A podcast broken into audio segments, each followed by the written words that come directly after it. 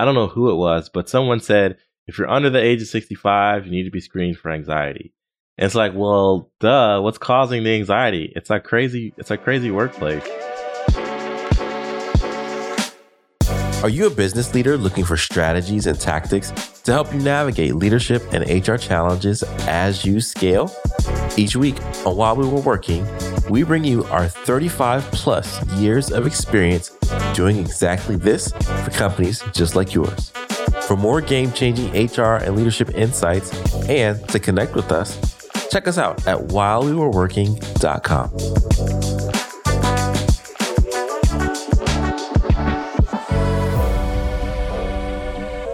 Hey, what's going on? I'm your host, Joey Price. Uh, we're joined by our awesome co host, Sommer Ketron, and an amazing special guest that we'll share more about, Kayla Lebovits, who is a great person that you want to get to know. And we're going to do that on our journey together in this episode of While We Were Working. As always, the show is your weekly space to become a better leader of your small business or small team and we're going to talk about things you might have missed while you were working, as well as energy crisis, which is something fun that we'll talk about in our consultants corner. So let's go ahead and Kayla, let's just do intros. But you're our guest for this show. So tell the world who you are and, uh, you know, what brought you to the pod. Yeah, sure. Um, so my name is Kayla Lebovits. I am the CEO and founder of Bundle. We've almost we started a little less than five years ago. Um, we are a total well-being and development platform. So we um, are providing employees um, with live one-on-one personalized sessions and topics like health and wellness, professional development, personal growth, team building, like you name it, we we have it.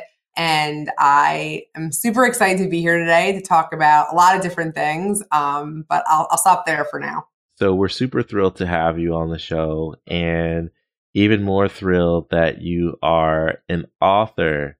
And yes, I left yeah. that. I left that out of the intro. I should have added that as well.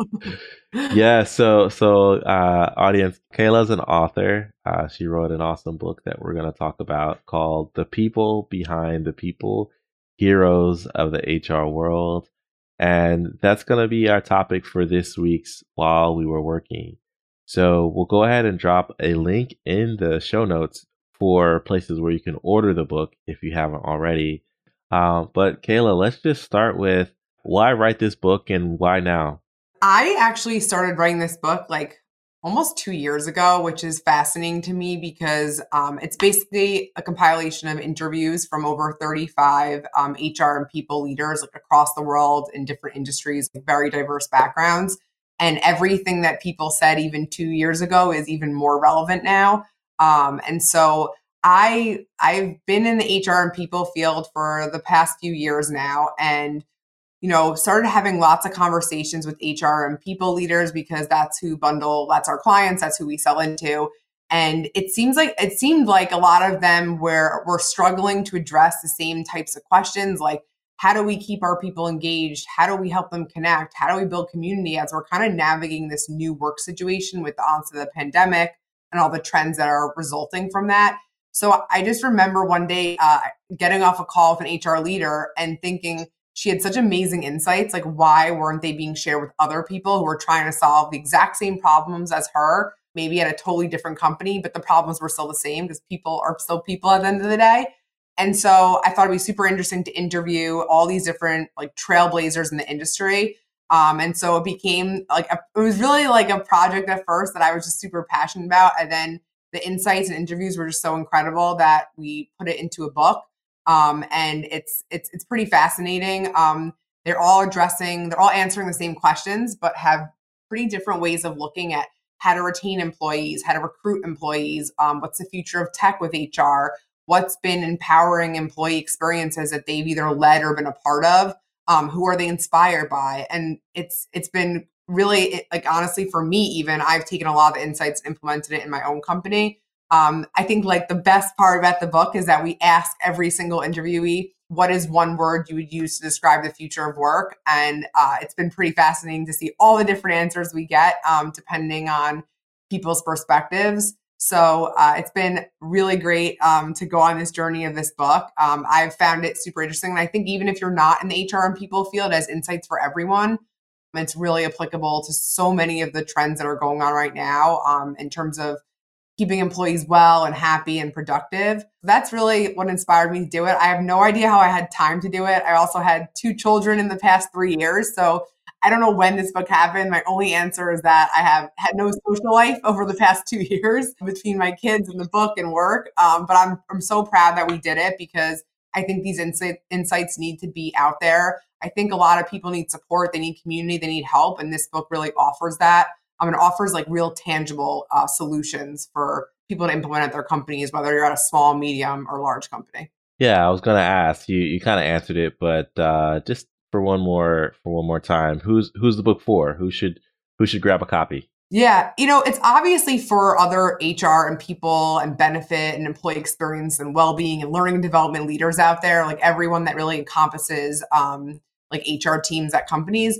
But I'd say it's honestly for even for just leaders. I think that at the end of the day, like if your people are not happy, healthy, and productive, they're not going to stay there they're not going to do their best work so i actually think it's it's really for anyone who wants to be a leader and really transform their company their culture um, and really um, really build up people within their company to become future leaders so definitely it's targeted for like hr and people but i think you know i have lots of friends that are not in this field and they've read it and they think it's interesting and they think there's you know nuggets for them to incorporate in their daily um, in their daily work lives so i think that it's really for anyone who's looking at ways to change um, and make the workforce of tomorrow better than it is now because we, we have a lot to do and there's a lot of mm-hmm. things that we can improve on. So I'd say it's really for anyone that's interested in change because change is, is always, in my opinion, change is good.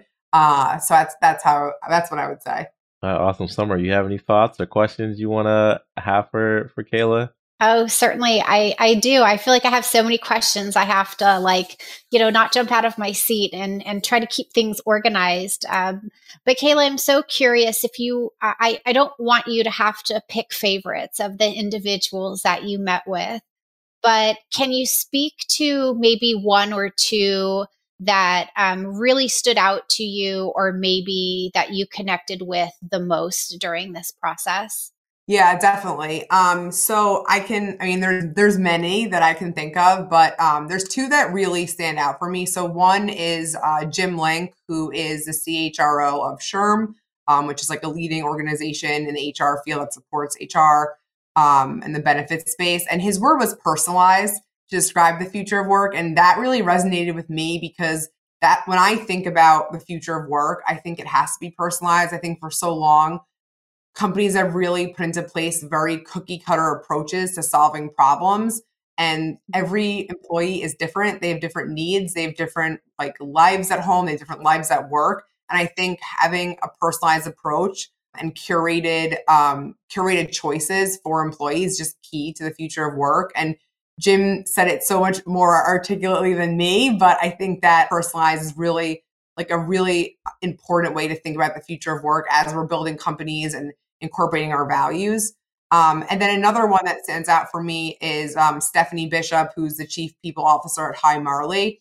And her word was compassionate as describing the future of work. And that was really interesting for me too, because I think often people just view employees as employees and not realizing that those employees have families, they have personal lives, whether they have kids, don't have kids, whether they're single, married, junior in their career, senior in their career. Um, they're people at the end of the day, and we have to be compassionate as we think about how when we implement things at work, how it can affect people. So that word really resonated me with me because it's not something I would think of off the bat to describe the future of work. So those are the first two that come to mind. There's obviously a lot more, um, you know, everyone's word is interesting, but the personalized and compassionate stood out to me because I think that if people can have a more personalized and compassionate approach to employees and their employee experience, I think that the employer employee relationship will be much improved. Um, and then performance will be improved and everything will come from there.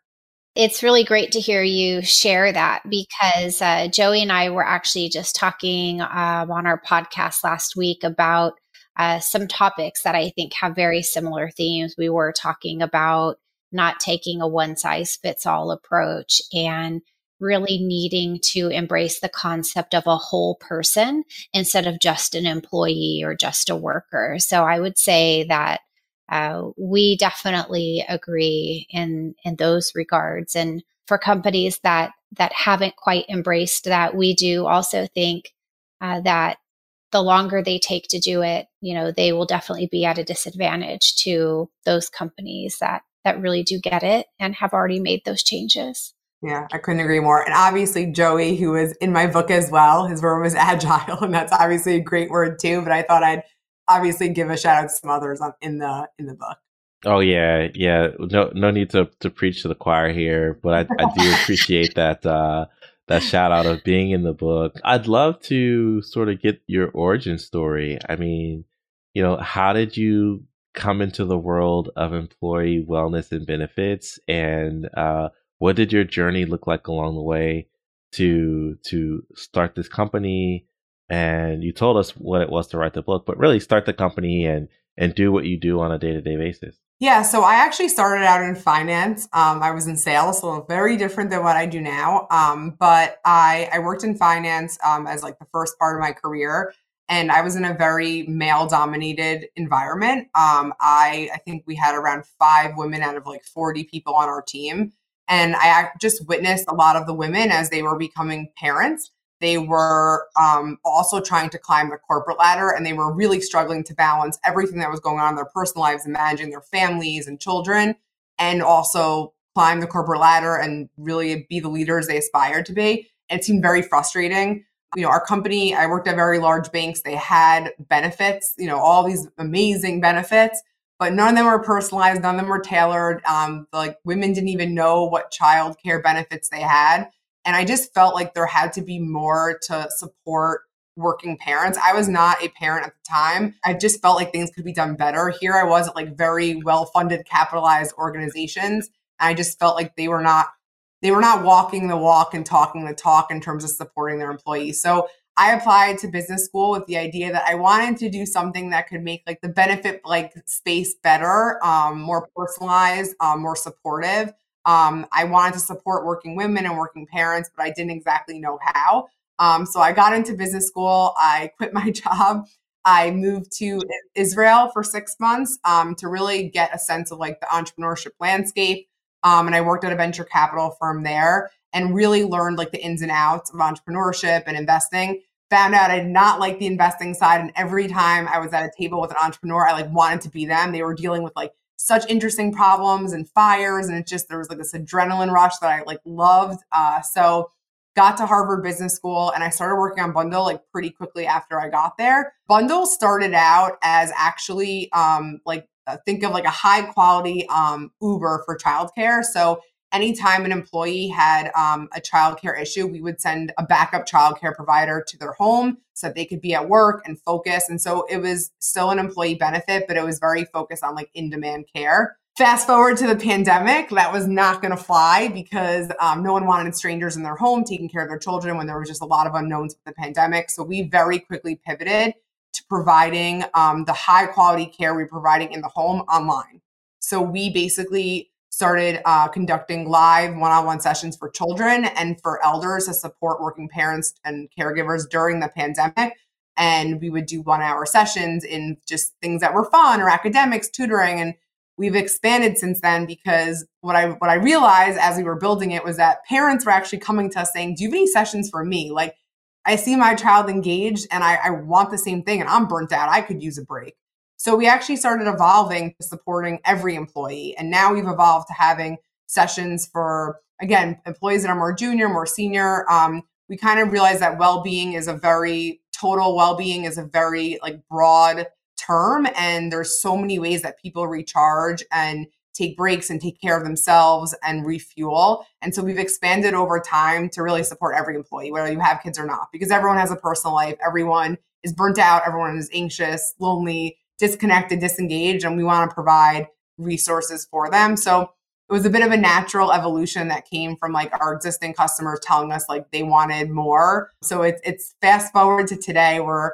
a little different than how we started out, but I think it's it's been a natural evolution, which has been really exciting. I love the pivot. That's one of the things about entrepreneurship is like when you hone in on the things that you know you don't want to do, it gives you so much satisfaction when you find the sweet spot to do what you want to do. And I guess that can also be said for anyone who finds that sweet spot in their career.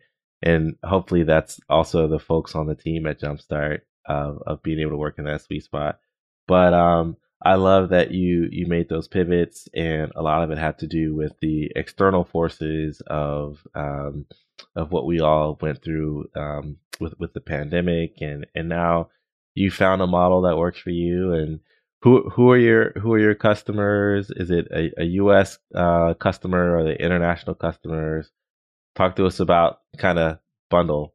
Yeah, definitely. So we're global, so we can support our like mission is to support every employee no matter where or how they work. So we are global. Um, we we're primarily like most of our sessions are all in English. We actually have several other languages that we can do like um, on like on request. We support employer sizes like as small as 50 employees to like 25,000 plus. So we work with employers like all over the world, all different sizes, all different industries.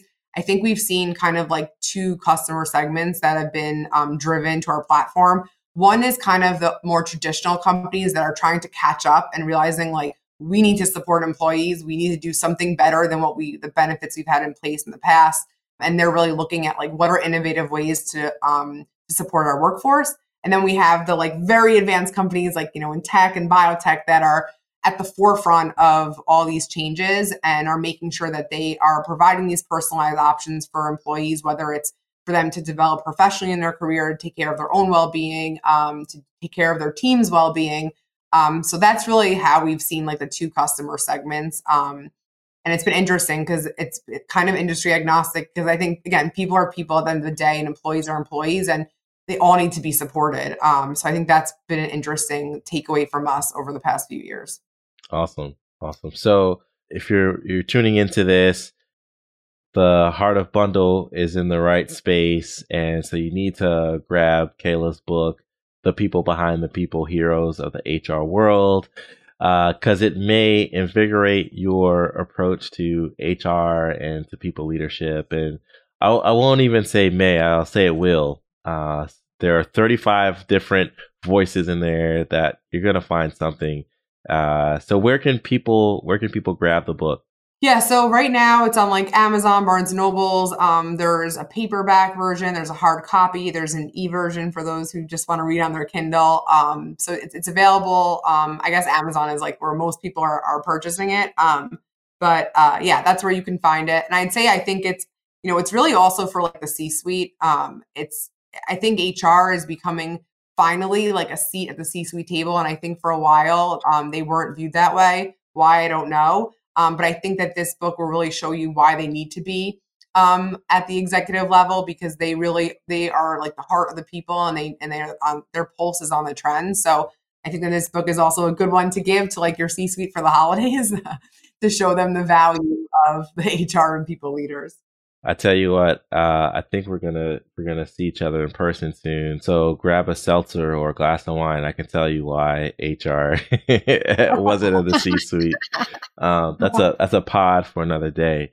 Um, let let's go ahead and, and, switch gears a bit, and we'll jump into Consultants Corner. Uh, this uh, episode's Consultants Corner, as always, is presented with your questions, comments, and thoughts about what we're seeing in the trenches and uh, ideas that you want to talk, to talk about on the show. So if you have an idea or a topic you want us to cover, you can reach out to us at hello at jumpstart-hr.com and we will get some feedback about some of the thoughts that you have with regard to people leadership at work.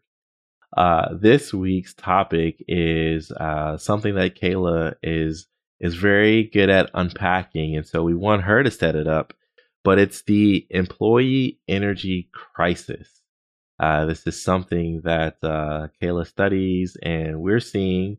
But but Kayla, what what is the employee energy crisis? Help us set the set the context. Yeah, I mean, I think that you know, like other, there's been a lot of phrases in the media: quiet quitting, great resignation, all these things. And I think one of the newer um, ideas that's coming into focus is the employee energy crisis, which is when people hear energy crisis, they think burnout, anxiety, loneliness, mental health challenges. I actually think about it a lot broader. Um, just like we spoke about before, total well being, it's not just mental health, it's physical, it's um, career, it's uh, spiritual, it's feeling connected. So the employee energy crisis is that people are just like depleted. They uh, they are not happy, they're not inspired, um, and because of that, they're not performing. And I think again, a lot of people have said it's it's burnout. It's all the burnout. It's more than burnout, in my opinion. Um, it's it's a lot of different things. I think that because most companies are not taking a holistic approach to how to manage employee um, well-being and development um, they're experiencing this energy crisis where you're seeing declines in performance you're seeing these um, these trends like quiet quitting um, and so it's been i think most companies are experiencing it um, and they're just not sure exactly how to deal with it or how to solve it because it is so it's so um, multifaceted that there's not just like one solution to fix it. Yeah, and I, I think that makes it a little bit intimidating for folks uh, when there's more than one factor that you have to consider that goes into the equation. And unfortunately, that just means that uh, some companies will just continue with the status quo and hope that things get better. When no, you have to be intentional and methodical about how you approach that crisis. Uh, what do you think, Sommer? Yes, I'm curious to get some thoughts on, uh, like, maybe what are some of the signs or what should uh, people leaders be looking out for in terms of, you know, just trying to get ahead of the energy crisis or like identifying early stages of what that might look like? Yeah, I think the first thing that for me that I always that comes to mind is like the disconnection. There's been like um kind of crazy statistics out there about how lonely employees are. And um, it's because of like the new work trends, whether it's hybrid, remote, or even if you're in office. I think that that seeing that disconnection, like it's you can see it on video. You can see when people are unengaged. You can see when they're not feeling connected. You can see when they're lonely.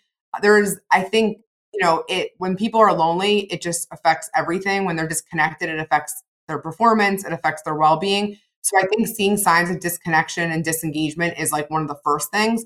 And then I think seeing like stress and anxiety and burnout is one of the second things that I think about. Um, again, you can tell over video if people are burnt out. You can read body language. Just because you're not in person is not an excuse not to recognize those things. It's if you spend time to actually talk with people in a meeting, that's not just about the meeting, but about like how are you doing? What do you what do you do this weekend? How are you feeling? I think people just get into a meeting, they do the job, and they leave. I think that there needs to be more of a conversation about how employees are doing and how employees are feeling.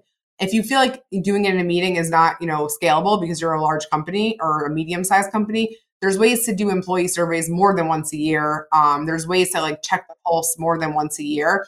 I think companies have kind of uh, put into place pretty stopgap solutions, like let's do more happy hours, let's do more yoga classes, but I think there needs to be like a new ethos from the ground up on how to create like renewable energy from your talent pool. Like, how do you empower others with providing them well being, flexibility, development? How do you give them that like holistic approach? Um, there was a Gallup poll that came out that like seven out of 10 people are experiencing mental health issues. Well, I think that mental health is, a, they're just grouping it into one thing. I think it's more than that. I think that mental health means something really different to different people and how they experience it and why they experience it. Like well being is very broad, there's lots of elements to it.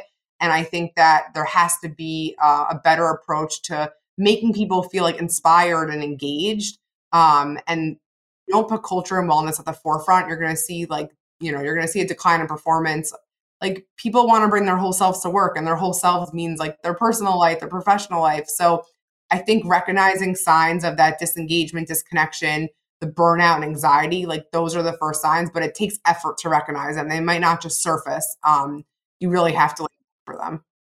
I love what you said, and it made me think about, and I, I pulled up um, the UN's Sustainable Development Goals, and um, uh, someone had brought this to my attention maybe last year or or sometime, but I was I was so surprised that uh, great jobs. Well, it's number eight is a sustainability goal is good jobs and economic growth.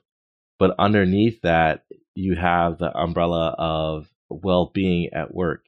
And so I had never prior to that equated sustainability to the workplace and more specifically employee mental health. But it's a it's a goal that's on top of uh, the UN's radar.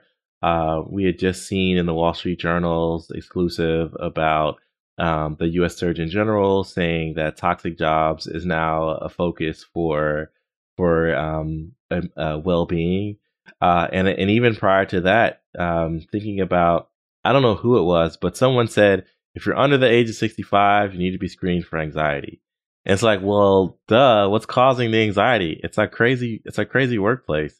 So I couldn't uh, see a better time to focus on the employee energy crisis and what we can do t- to manage that. Because to your point, quiet quitting uh, or just low engagement or individuals leaving for opportunities of growth and development, like without the stimulation, without the protection of the mental health, you're going to have employees either, um, you know, having a, a less than optimal experience at your job, and that means they're less than optimally productive, uh, or they're going to leave your company and, and go into greener pastures. So, I was when when the when the U.S. Surgeon General came out with like his framework for workplace wellness, we like cheered at our company because like he really emphasizes the connection between like the well-being of workers and the health of organizations I think prior to the pandemic, like it was like, this is your work life and your well being, like check it at the door. Like we're not responsible for that.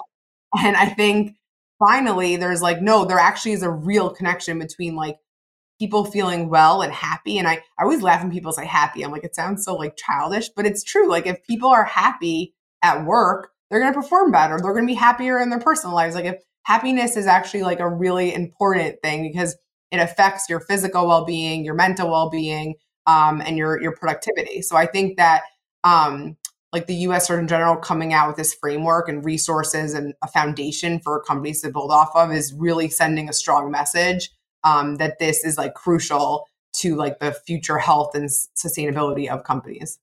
Absolutely, absolutely. So um, you know, we we we dig in the trenches a bit and talk about this topic. Um, let's let's let's play the the opposite side of this and say, you know, well, someone's watching or listening to the show and they're like, ah, oh, happiness.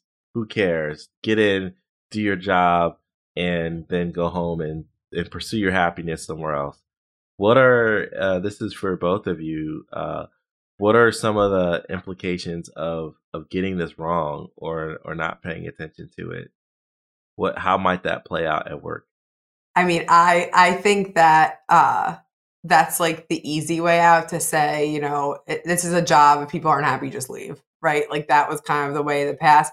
I think the implications are when someone's let's say unhappy at work or um, unwell at work it actually spreads to the rest of the workforce I think there's been a lot of focus on self care, but there needs to be a greater focus on team care because if your team is not doing well, then you're just all not going to perform well. So I think the implications are that it actually spreads to the rest of your organiza- organization.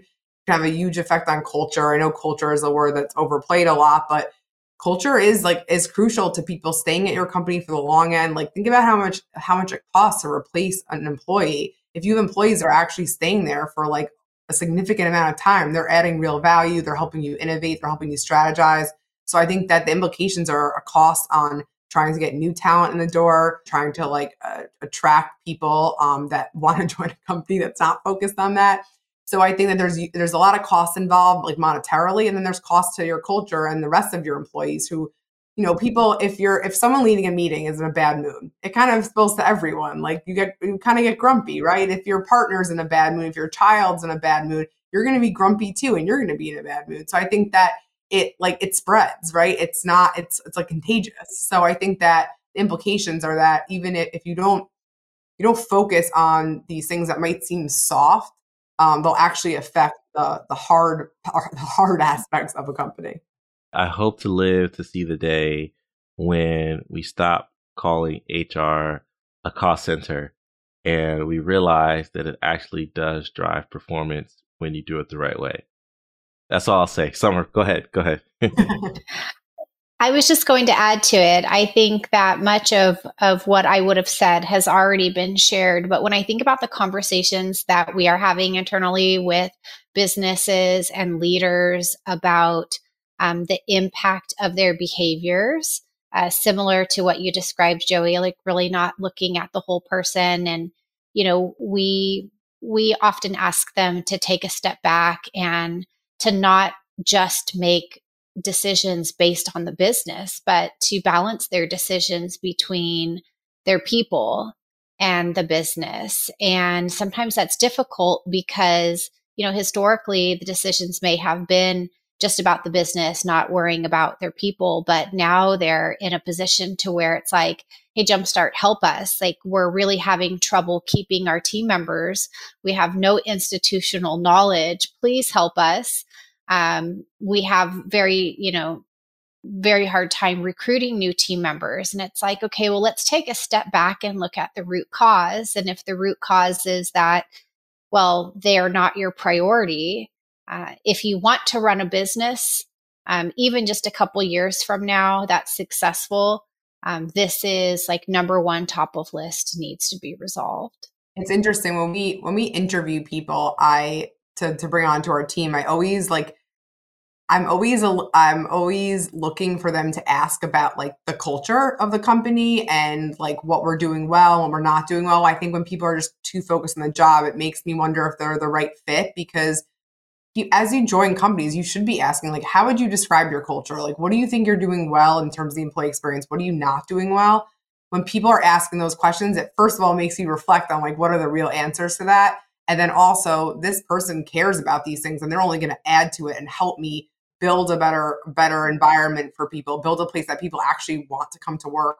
Uh, so I think that we're, we're even seeing it in the interview process that people are really like caring about their their career trajectory and where they land, not just from a professional development standpoint, but from like a, a fit and a well-being standpoint. Because like I think the Microsoft, I'm, I'm a big fan of like their Viva platform and all that. I think their their work trend index came out saying like the top reason employees are quitting and were quit in 2021 was because of well-being issues. So I think that um, like you said, it has to be as we think about solutions, it has to be balanced and think of the whole person while also thinking of the business itself. Well, I think that this has been a uh, riveting conversation, and we could go on for hours. But uh, for the sake of our uh, time, we'll have to cut it here. Uh, Kayla, it's been such a pleasure chatting with you. We have to get you on for another show. Can't wait to celebrate uh, the launch with you in person.